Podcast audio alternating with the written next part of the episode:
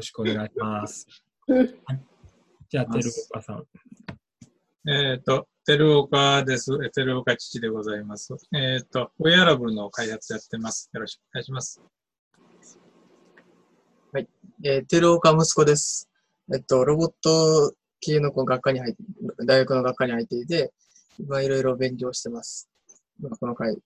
いろいろ何か吸収できたらいいなと思ってます。よろしくお願いします。えー、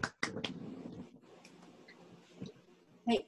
えー、渡辺智子と申します。地域情熱ラボという団体の代表をさせていただいています。人と人とをつなげるという活動をしてまして、今後はこういう AI の活躍っていうのが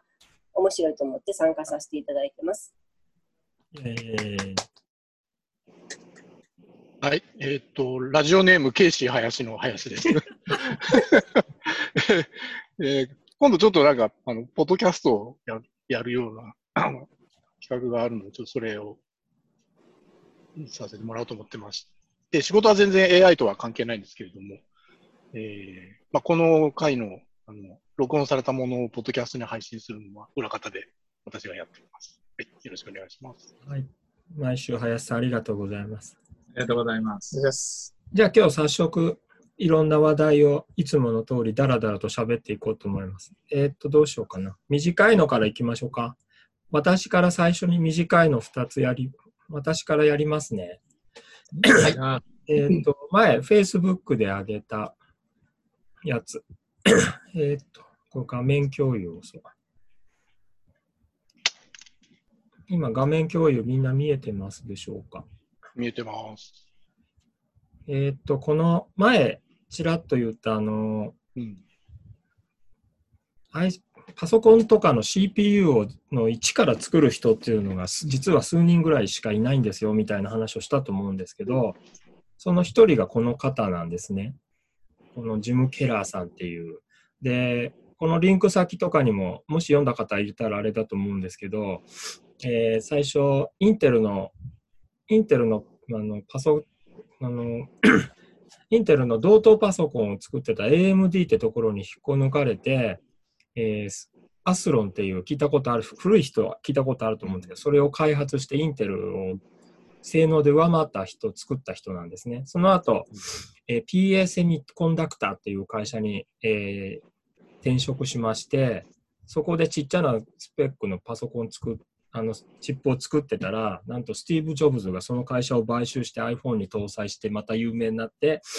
で、その後もう一回 AMD に呼び戻されて、今度はあのちっちゃな、さらにちっちゃな、えー CPU でまたえにインテルに勝ったという。で、その後なんかテルサに移動したのだけ知ってたんですけど、最近ちょっと前にインテルにまた戻ってきて、で、また今度辞めるって言ってるんで、多分インテルが今度また新しいチップ作ったのかなっていうニュースなんですよ。で、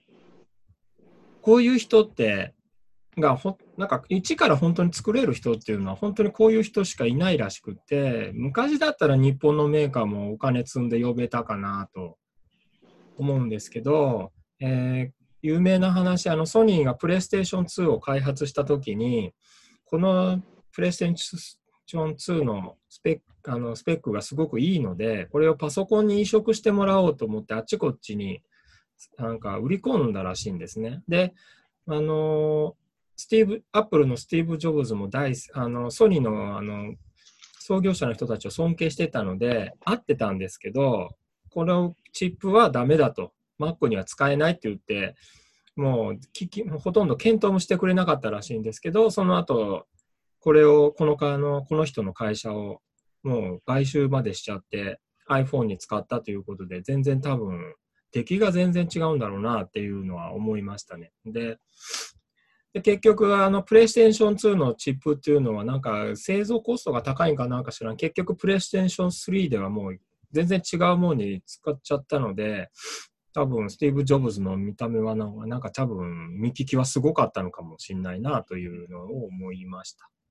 なんかセルとかいう CPU ですよね。なんかあ、そうですね。あの、一時期なんかね、話題には、I、IBM と東芝とソニーだったかなかなんあか。そうですね。IBM もなんかね関わってたって言ってましたね。うん。このやって、なんか画期的な CPU みたいな、話題には一時的にはなったけど、その後全くピタッとなんか何にも聞かなくなっちゃいましたもんね。あ、そうそう、セルって言ってましたなんかね。、なんかあったんでしょうね。やっぱねうん、そこら辺をスティーブ・ジョブズが見抜いたんでしょうね。でしょうね。パワー PC の方がずっといいって言われても、パワー PC やその後捨てちそう、ゃったんですパワー PC ももうね、終わっちゃいましたけどね。そうなんですよ。で、みなで、今度もうインテル、あ、アップルはもうインテルのチップはやめて、ノートブックももう自分たちのこの人が作った CPU にするんじゃないかっていう話がもう出てますよね。で、テスラにもいたけど、ちょっとテスラでもなんか多分やったんでしょうね、チップを作るの。ちなみにテスラさん、あの、なんであんな高級車なのに、なんか少しだけ安く作れるのかっていうのをなんかニュースでやってたんですけど、あの車はレーダーがついてないって言ってましたね。他の車は全部レーザーであの物体とか検出するんですけど、テスラの、テスラはあのなんかいらないって言ってつけてないので、時々誤作動を起こして事故を起こすのはその理由みたいです。なんか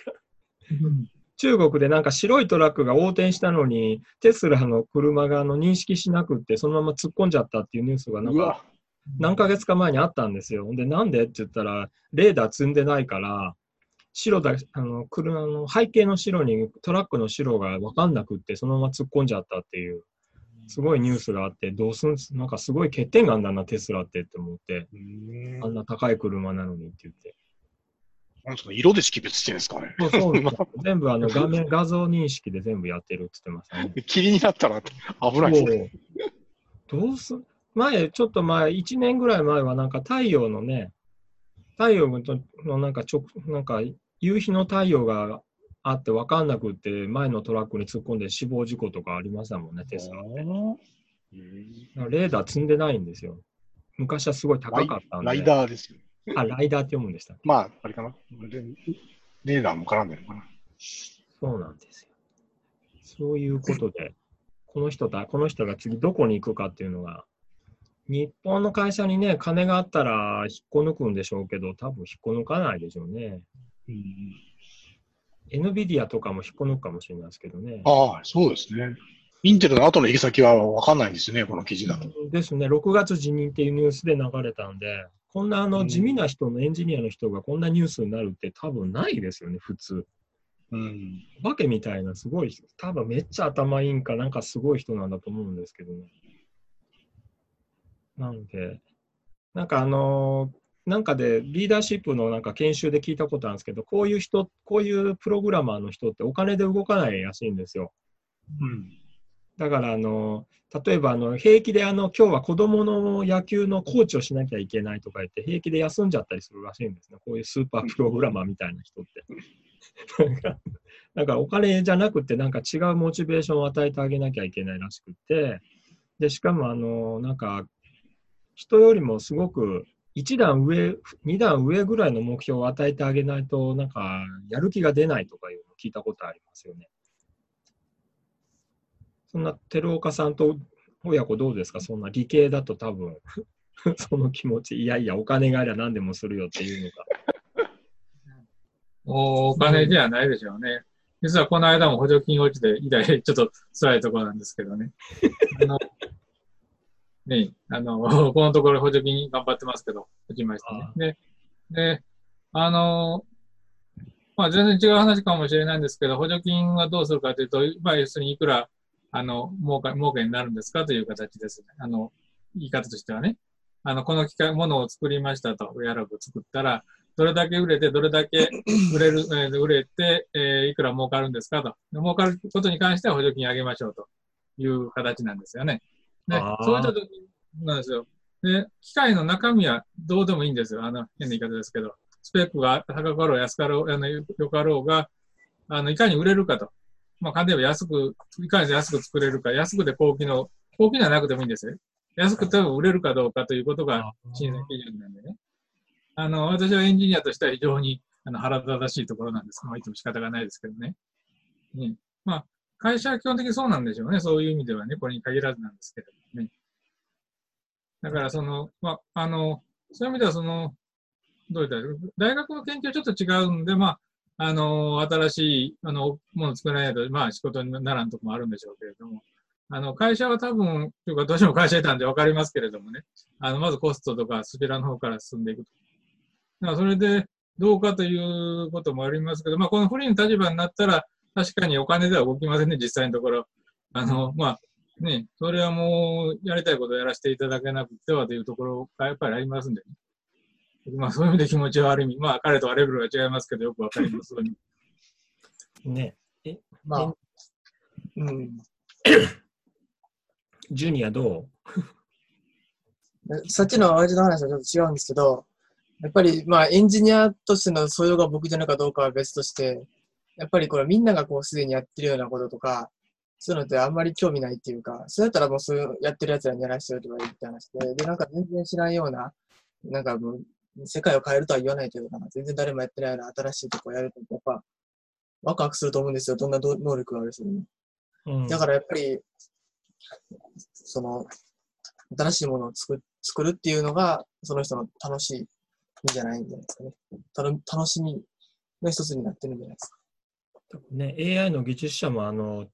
ピラミッドの頂点の人たちはそんな人たちばっかりだと思うけども、最下層の人たちはね、ひたすら写真を見て、これは犬、これは猫とかをやる 人たちが最底辺だから、それのどこに AI の技術者行くんだっていうのになっちゃうと思うんですけどね。今もなんか技術が熟してきて、もう誰でも画像認識とかできる時代じゃないですか。なんか、うん。クラウドで繋いで。だから、どうなんですかね。これから AI 技術者必要とは言われるけど、どこがその必要なところかっていうのはね。そうそうそうそう。今、あの、日本でも松尾教授が、あの、私と林さんが受けた、あの、ディープラーニング研修をどんどん人を増やそうと言って、今度受験料半額にするとか言い出して、ふざけんなよって思って。商売って強いですね。そうですよね。出てましたね、確かに。まあいいか悪いかは別としてね、なんか。で、一応、あの、かこの話全然関係ないけど、あの、受かった人たちを全員呼んでパーティーを東京でするっていう話を知ってるらしいんですよ。いいですね。でもコロナが収まらないからオンラインらしいんですよね。うん意味ないじゃんと。あれって知り集まって名刺さっき言ってみたように名刺の交換したりして顔見知りのね、実際に会ってコネを作るのがあのパーティーなのに、オンラインじゃなかなか。そうするとみんな松尾教授と会いたがるから。だからなかなかこういう、この人みたいなすごい人たちと出会ったり、引っこ抜いたり、やったりするの、なかなかね、AI の研究でも多分こう、そういう取り合いになっていくと思いますけどね。思いますよね。じゃあ、で、いう。あの、さっきの CPU の話ですけど、はい。日本が入った理由は簡単にありましてね、要はそのチームで作ったんですよ、日本の場合は CPU の中で、例えばあの、アキュムレーターの演算機、演算するところとメモリとか、その全部あの中でわ分かれてね、はいやると、どうしても非効率な部分があるんですよ、やっぱ人間同士なんでね。はい。この人が全部あ、一人の中で全部、全部完結してるわけで、もうすぐ無駄がないんですよ、プログラムもそうですけど。すげえ頭いいってことですね。だから、ね、まあ、頭にこの、まあ、あの、一遍の子供の子子供が動画ありませんけど、昔から積み上げてきたものは忘れませんからね。それに関して、まあ、あの、ね、だからそうすると、まあ、無駄がないというか、まあ、プログラミングなんでからそうなんですけれども、やっぱり一人でやった方が、あの、だから効率多分、ソニーまで多分良かったと思う。多分、消費電力が高いとか、あの、要するに、あの、電力の割にはパフォーマンスが悪いとか、多分そういう形やったと思うんですよ。この人たちいらないとこ全部省いてるんで、頭の中なんでね、自分の。だからもっと効率よく、あのやれる、はい、高速でかつ、あのね、あの、や低消費電力でやれるという、多分そういう力があるんだと思います、おそらく。